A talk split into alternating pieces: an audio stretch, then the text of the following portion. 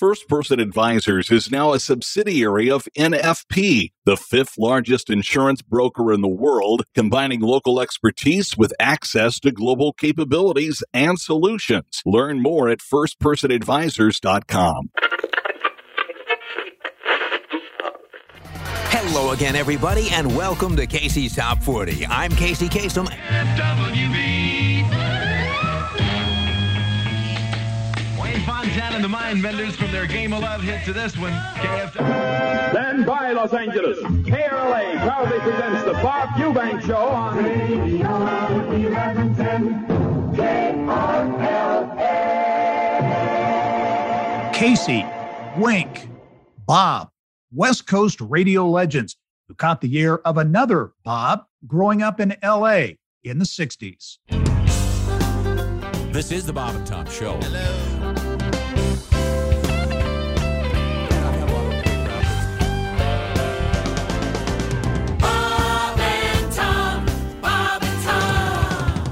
he's Bob. I'm Bob. And he's Tom. And I'm Tom. In Indiana, the names Bob and Tom mean one thing radio. The unmistakable voice, the contagious laugh, the LA Dodgers hat. We're setting sail this week on the Business and Beyond podcast with radio legend Bob Kevoian.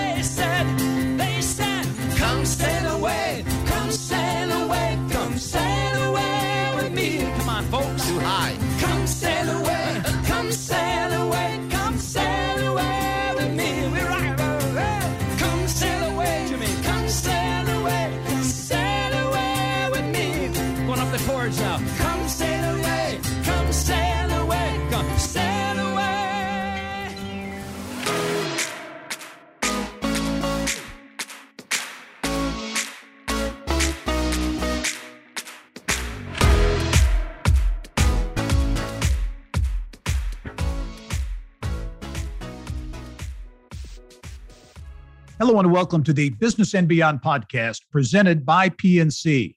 I'm Gary Dick. Robert James Bob Kevoian never dreamed he'd wind up making a living sitting behind a radio mic, making people laugh. But he did just that for more than three decades. Bob grew up in Los Angeles. Dad Toby worked for the Dodgers. Mom, Jean, worked in education. Kevoian graduated in 1973 from Cal State Long Beach pursued a master's degree, but gave it up when he started working as an intern for a radio station in LA.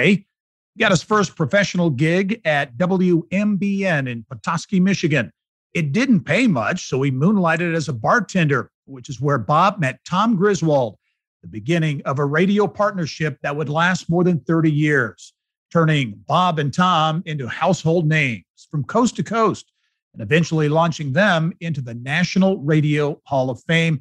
And I'm very pleased to be joined on the Business and Beyond podcast this week by Bob Cavoy. And Bob, thanks for joining me. Uh, how are you? I'm fine. Thanks very much, Gary.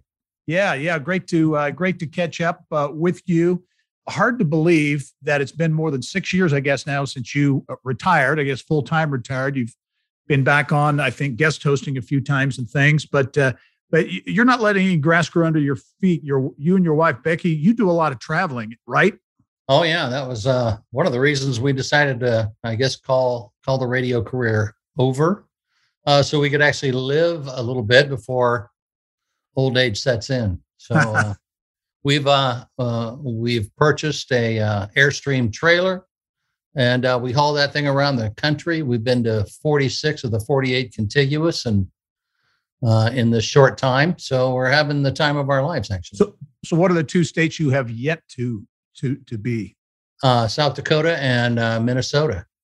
Okay, good. Yeah. I'm sure you'll knock those off before before too Yes, long. indeed. That's uh, probably on the schedule for the uh, spring or fall of 2023. Very good. Well, you know, you you got the airstream, and those you know, airstreamers are are really passionate people. It sounds like you uh, would be among that that group. How did you get into the whole airstream thing and and and taking these trips?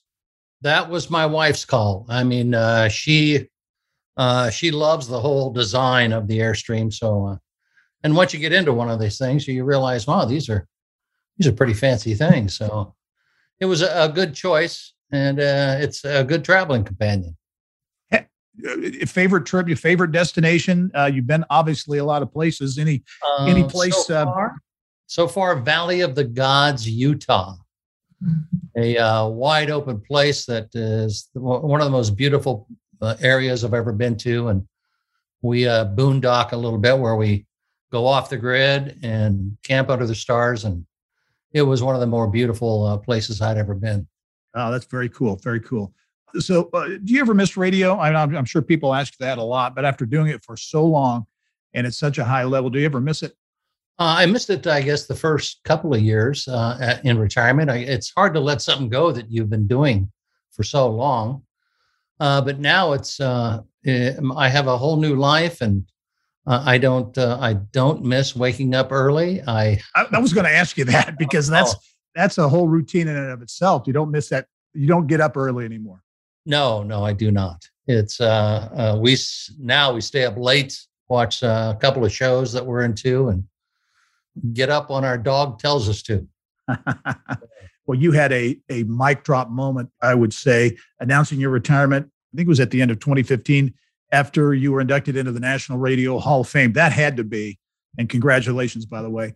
But that had to be uh, uh, really a cool moment. Uh, it was. I think I took a few folks by surprise, but uh, we'd been talking about it, and we thought, well, this is probably the best time to to do it while while everybody would be listening. So uh, it was, uh, a- and I'm glad I did it then. It was uh, a, a memorable evening. Uh, you know, being inducted in the Hall of Fame and then saying you're walking away is pretty incredible. As I told them uh, uh, that evening, I said, I thought you had to be dead or retired for five years before you were considered for any Hall of Fame. But uh, that is not the case in radio. Yeah, yeah. Well, you know, Bob, I was thinking about uh, just before doing the podcast here. I, I, I think I deserve some um, uh, credit for that induction because I, I, I think, you know, at Channel Six, you had Gary Dick and Norman Cox. So we gave you some material, I think, back back in the day. yes, you did. Uh, and uh, I think we made you household names. Outstanding. Oh, yeah. That, that- that is good. Um, you know, a career that began or, or that ended, I should say, in the Hall of Fame began, as I understand it, really by accident. You got into radio kind of, kind of on accident. Total fluke. I was working uh, with a group called the Young Americans. They did summer stock in Petoskey, Michigan. And I did that for four years, just uh, go, going there every summer and doing uh, shows. And I was on the technical crew. And uh, I loved, I just fell in love with the place and said, I, I'm staying here, so I better find work. And the first place I looked was uh, WMBN in uh, Petoskey, Michigan. I walked in and I said, Do you need anyone to spin records for your DJs? I said, Yeah. I'm, uh, I'm pretty good technically. And the guy goes, No, all of our DJs do that themselves. Would you be interested in being a DJ? And I said, Well, sure. What do I have to do? And he, um, Gary uh, Burlington was his name, or I'm sorry, Gary Buffington. Gary said, uh, Take this Associated Press uh, news into the uh, production room, read it, and give me the tape, and I'll give you a holler tomorrow. And I did that. And he called me the next day and said, uh, You want to start working? I said, Yes. And Wow. I did uh, four to midnight, the uh, long, a long eight hour stretch. I was going to say that's a long shift. Yeah. Yeah, yeah, it is. Uh, things got uh, shorter as the career got longer. So, but uh, that's where I I started there, and then uh, I met uh, Tom a year later when I was tending bar in the evening. Yeah. And, And, hey, Bob, talk for those who haven't been to Petoskey, it is a, it's a beautiful part of the country, isn't it? Oh, Petoskey Harbor Springs, uh, right there in Little Traverse Bay. It's one of the most beautiful areas in, in the country, and I just fell in love with it. And it uh, it it really is God's country up there. It's it's Yeah. just- Yeah. Well, you mentioned you, Tom, uh, was up there, and again, that, that you know how you guys got together and th- this whole thing came together. I think is an is an amazing story. How did you meet Tom, and what was he doing in Petoskey? Uh, well, his uh, his parents had a uh, summer cottage there, so Tom was visiting his uh, folks that summer, and uh, I was tending bar. He had come in for a drink after a J. Geils concert at a place called Castle Farms. And he ordered a CC and ginger ale. I remember that very well. And uh, ended up just started talking radio, which came out. It was just weird. Uh, and the next thing you know, he goes, uh, Can I come to the station, look at the trades? I'm looking for work. And uh, I said, Sure, come on. You come by tomorrow. I, I get in there at 10. Uh, he came in at 10. He saw my uh, owner, general manager at 11. And by noon, he was my new program director. Really? Wow. Yes. that was fast. It was very fast. And uh, we became uh, very good friends and roommates and then broadcast partners in a matter of uh, a year. Was it, you know, people talk so much about chemistry and that kind of thing. Did you guys just kind of hit it off or click instantly?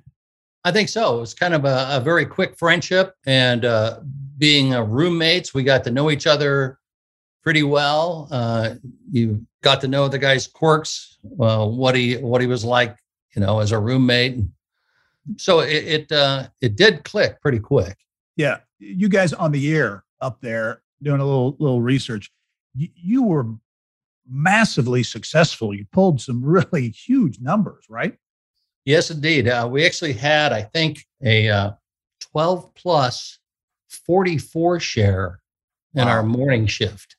Wow. We were getting all the advertising dollars, and our competitors made tapes of us, sent the tapes out to uh, radio conventions, trying to get us hired out of the market. And it worked. That's how we ended up in Indianapolis. Yeah. So got a, someone got a hold of our tape. It got to a convention in Miami, and they played it for a bunch of program directors around the country. And we started getting phone calls, and we had no idea how they heard about us, and we were somewhat stunned. Next thing you know, we're going different states for interviews, and Indianapolis turned out to be uh, the best choice. What, why, why Indy? What, what, uh, what made you, you know, cl- land on Indy? Uh, I think uh, the personnel that uh, we talked with, they were wonderful people. Uh, Denny Rossman was our uh, general manager at the time. Great guy. And he kind of, uh, I just guided us in and it worked out. And I'm glad, uh, I'm glad we, uh, we, we found India to be a home. Yeah. And what year was that? Bob? Was that 84? 83. 83. Went on the air uh, March 7th, 1983. So you, you know, literally, I think I guess it was a year later, right? That the Colts came to town.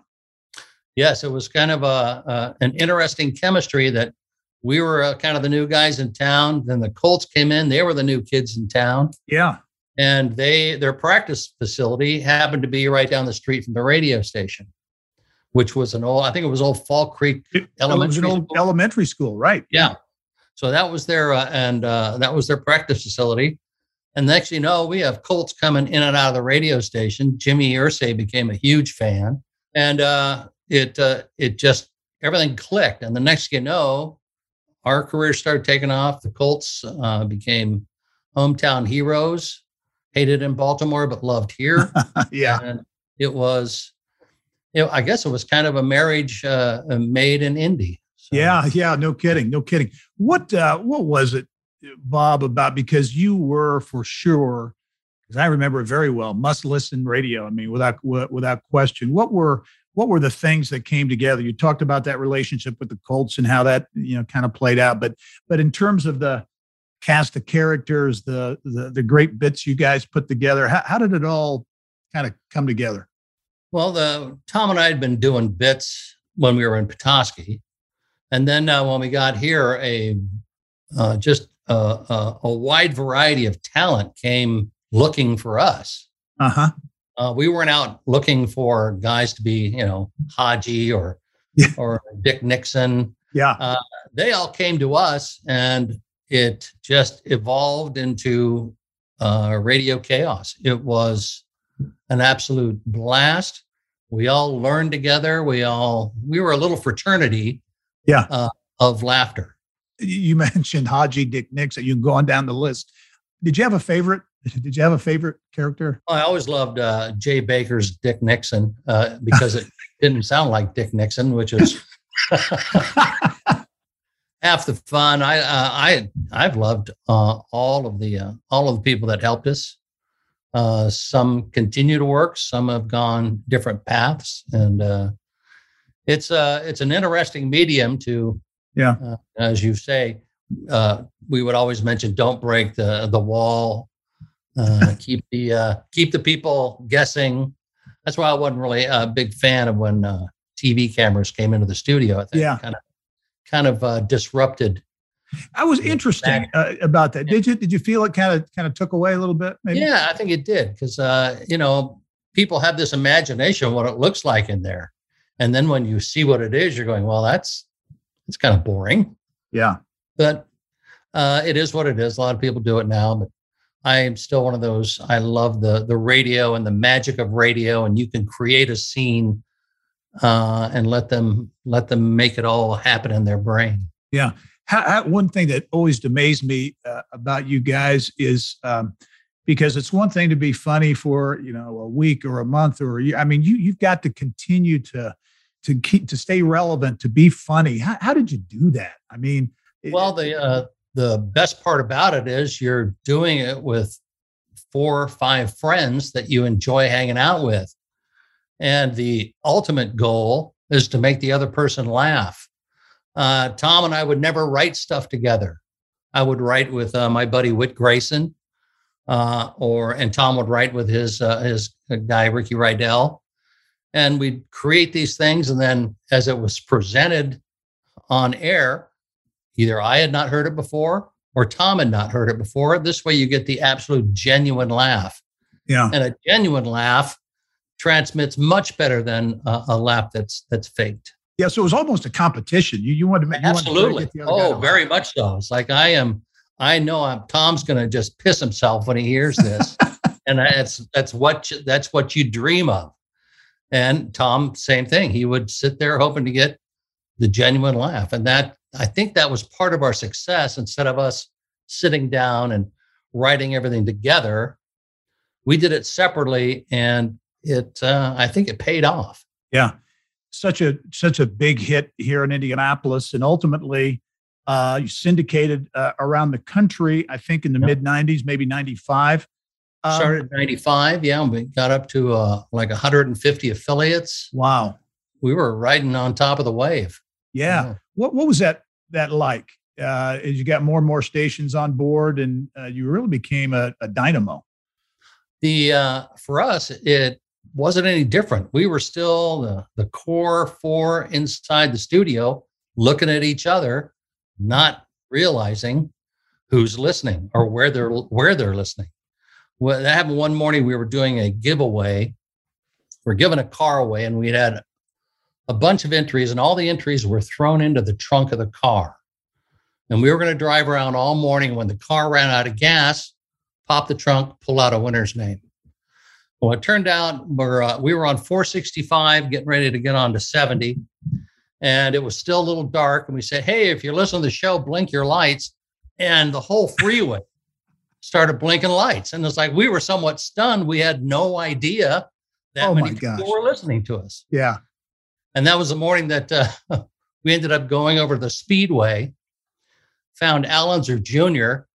He pushed us out of the front seat of the car, took over the wheel, got onto the Speedway, Oh my gosh. took us for two hot laps in a Mercury. And You are get- kidding me. No. And we're broadcasting the whole time, and we get flagged down by a yellow shirt. They're ready to throw us, uh, honest to God, into jail. and little Al rolls down the window. He goes, Hey, guys. And the guy goes, Al, what are you doing? He goes, I'm just taking Bob and Tom for a spin. He said, Well, have a good day.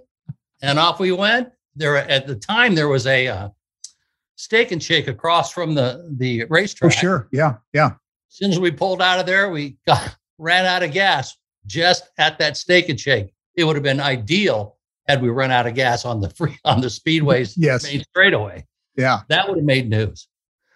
But uh, yeah, we put a winner out, and that was a, a, morning I won't forget. That is a great story. How would you assess? You talk about the, the creativity, the the imagination that uh, is part of the magic of radio.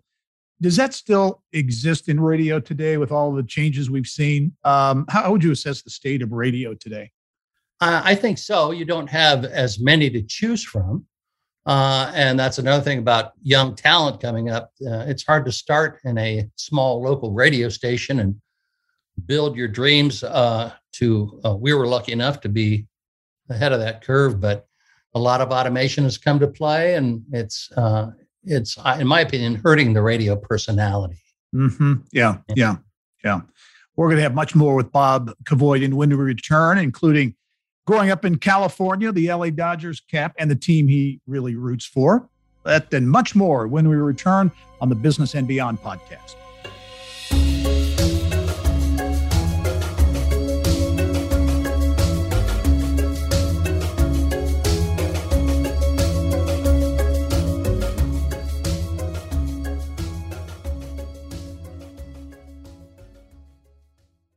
First Person Advisors is now a subsidiary of National Financial Partners, the fifth largest insurance broker and consultant in the world. Develop your total reward strategies all in one place with the combination of First Person's local expertise and NFP's global resources and integrated solutions. Learn more at firstpersonadvisors.com. Welcome back to the Business and Beyond podcast presented by PNC my guest this week, radio legend Bob Kevoian. And Bob, uh, uh, you are a California native. Grew up, grew up where uh, Southern California, L.A. Right? Yes, a suburb Norwalk, California, and uh, lived there all, all, of my life. What what was uh, what was your your younger years? What was growing up in in California like for Bob? Uh, well, it was sunny, uh, and we got to ride new bikes on Christmas Day, unlike yep. a lot of other people.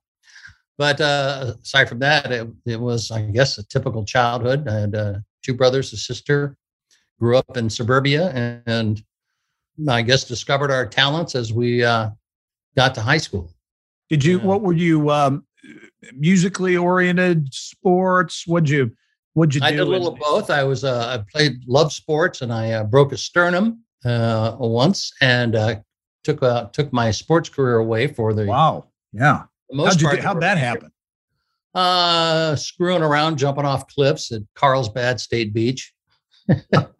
It's a, a, story you don't you really don't need to no hear. don't want to hear. Okay okay. Yeah. Uh but so, yeah and then uh then i uh uh during my uh i guess injury i taught myself to play guitar and i uh played guitar and sang. So you've and you you're you love to play guitar, right? You've been. Oh yeah, I'm now. I've I've kind of transitioned to the ukulele. It's much lighter. I like it. So yeah. Co- college was Cal State, Long Beach, right? Is yeah. that is that Long Beach State?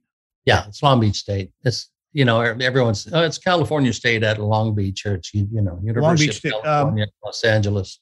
Okay, the one thing I remember a Long Beach State. Are they the were they the 49ers? 49ers. Uh-huh. And there was a guy when I was in I think it was in college, Ed Ratliff was a mm-hmm. basketball player for Long Beach State. That's the only thing I can remember about Long Beach State. Spielberg also. Uh, oh wow. Yeah. yeah.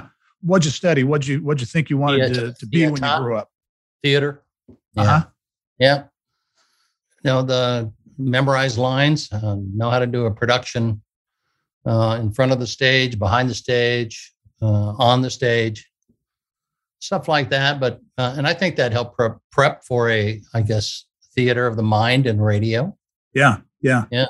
But you had no, at, the, at least at that time, no real. No, in fact, I think uh, the the thing you mentioned about a master's in something, uh, that I think that's been made up on Wikipedia. I don't know where that. Is that right?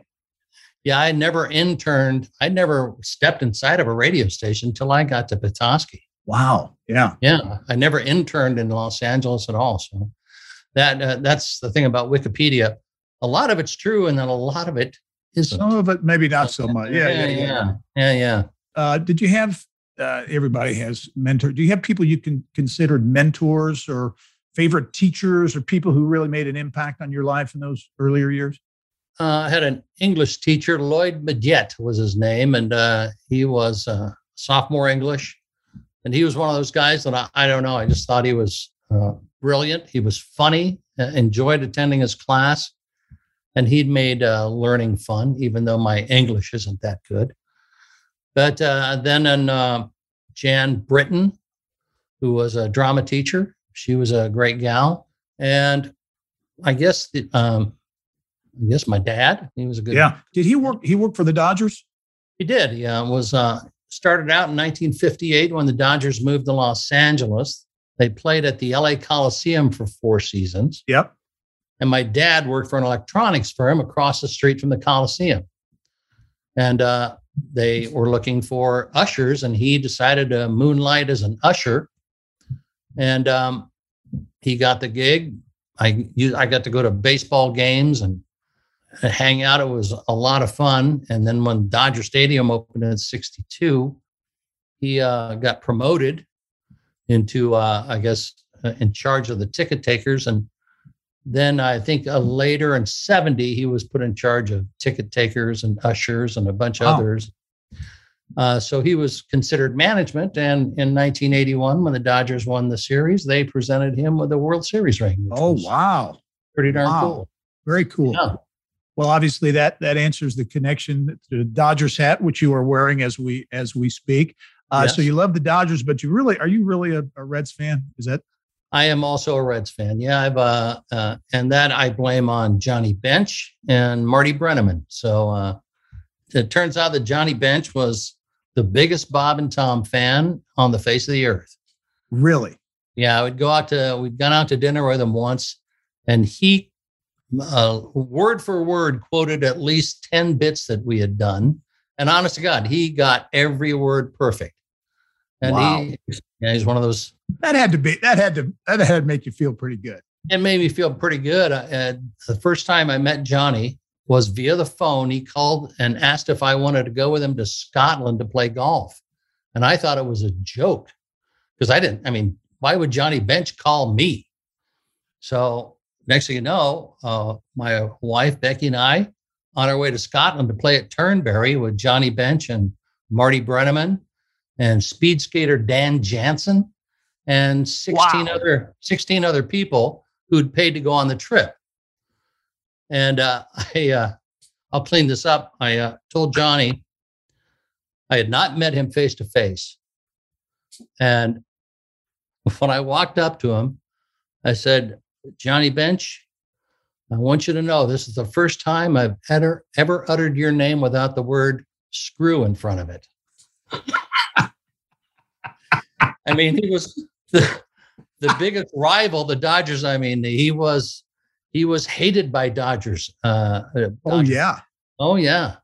The Big Red Machine uh, crushed our dreams a couple of years. Yeah. Uh, so we became very, very fast friends. Becky and I were celebrating New Year's Eve one more, or New Year's morning, watching the Rose Parade. And Oklahoma was in the uh, Rose Bowl that year. And out comes the uh, Oklahoma float in the parade, and there's Johnny Bench sitting on the float waving. I said, Becky, look, it's Johnny. Let's call him and wish him Happy New Year. So I figure I'm going to call, leave a message. He answers the phone He's on the floor. While, he's on the float on television. He's talking to me and Becky, waving Happy New Year, Bobby. Happy New Year, Becky. Oh, this whole time he's riding on the float. I, and that uh, was a, a very memorable moment I'll bet it was. Yeah. Baseball Hall of Famer. Yeah. Yeah. And, and Marty Brennaman, I think you're good friends with him as well. Yeah, we're, we're very, very good friends, and uh, in fact, we're uh, we're going to meet up with him when we uh, get out to Arizona. Uh, he's a good man. He's a he's a wild man, and uh, and I, I'm proud to call him friend. Yeah, yeah. Uh, Yeah. Hey, one thing I wanted to ask you about too, uh, because one thing that I was always so impressed me about you and and Tom is that you really really did a lot of work for charities, really gave back a lot of time, money, effort uh, over the years, and everybody does that to an extent. But but but you guys really really are very intentional about that. Where did that that sense of giving back come from? I think it all uh, started with uh, working with you guys on uh, the Jerry Lewis Telethon. Ah, When we first got to town, mhm. they uh, invited Tom and I to help host some of the hours and with uh, you and your colleagues. And it was um, uh, an eye opener. yeah, so we decided after all of the years of writing bits and and recording songs and stuff that hey maybe we should put an album together and donate to charity. Our first one was called the bob and tom the white album. And uh, we were going to give the proceeds to uh, the humane society. But we had a bid on there called burger pony. And the humane society said well you have to take that off or we can't accept your money. Yeah. so we looked for a different charity and eventually turned into a, Make a Wish Foundation and then a zillion other charities. And Yeah. we uh, we gave out millions of dollars to to people all over the state of Indiana, and it's a it's a good feeling. Yeah, yeah, uh, I'll bet. As you look back uh, on so many of the people you worked with, uh, uh, characters and others, do you keep in touch with with uh, many of the old team, the old crew? Not so much anymore. I see Tom on occasion, but uh, and Kristi on occasion. Yeah. Um, my best friend Whit Grayson, who was one of the Love Brothers, he uh, wrote a lot for us. Uh, we still get together um, on a weekly basis, have a whiskey, and and uh, either be creative. We started messing around trying to do a podcast, and you know, by the end of the podcast, you're too drunk to, to actually put it up. So, so yeah, we I still keep in touch with a few, but not many. I mean, we've all uh, kind of gone our own ways. Yeah. And uh, you have uh, new pursuits, uh, new family members. You know, being a grandparent's a lot of fun. How's that? How's that? How do you like being a grandparent? It's fantastic. It's uh, it's it's just fantastic. What, what's next? You're doing plenty of stuff. Traveling is traveling. Is that as you look, uh, you know, down the, the barrel? There's going to be lots more traveling going forward, or anything else Yeah. you want to check off the list? Hmm, no, we've uh, we've done a lot, but no, I think uh, we may start the loop again and uh, hit the 48 one more time. I don't know. Yeah, yeah. So- And what Yeah. you say? You say South Dakota and and Minnesota. and Minnesota, and you're going to get get there next year. we'll get that done. Maybe, uh, maybe even this year. I don't know. They still have fall. You don't want to go to Minnesota in the summertime. Yeah, definitely. Yeah. You're a big baseball fan. I know you're going to try to catch some spring training. Not a good year, maybe, to catch spring training, but hope hope springs eternal. You know, eternal. Do you Yeah, think they'll get you that thing solved? The uh, I hope they do, but uh, you know, uh, baseball fans uh, have been through this before, and it's very possible they may not come with it, come up with a deal until you know April or May. We don't know. Yeah. Yeah. Uh, and that would be sad for baseball. Yeah, yeah, I agree. Yeah. I agree. Well, it's been a very happy uh, moment for me to share a few moments with you, Bob. Really appreciate uh, and, and respect all you've done, not only in the radio business, but for Indianapolis and for Indiana as well. And thanks again for taking taking a few minutes to join us on the podcast. Trust me, I have. Uh, I'm free all day. We can go another three hours if you like. okay, I'll, I'll give you a call back. We'll do it again. Hey, thanks very much, Bob Thank you, Gary. Yeah, you bet. Bob Kevoian, radio legend uh, here in Indiana and beyond. My guest this week on the Business and Beyond podcast. It is a weekly conversation with achievers in business, sports, entertainment, and beyond. And you can check all of the past episodes of the Business and Beyond podcast at InsideIndianaBusiness.com. You can click on the subscribe tab. This is Gary Dick. Thanks for joining us. We'll see you next time.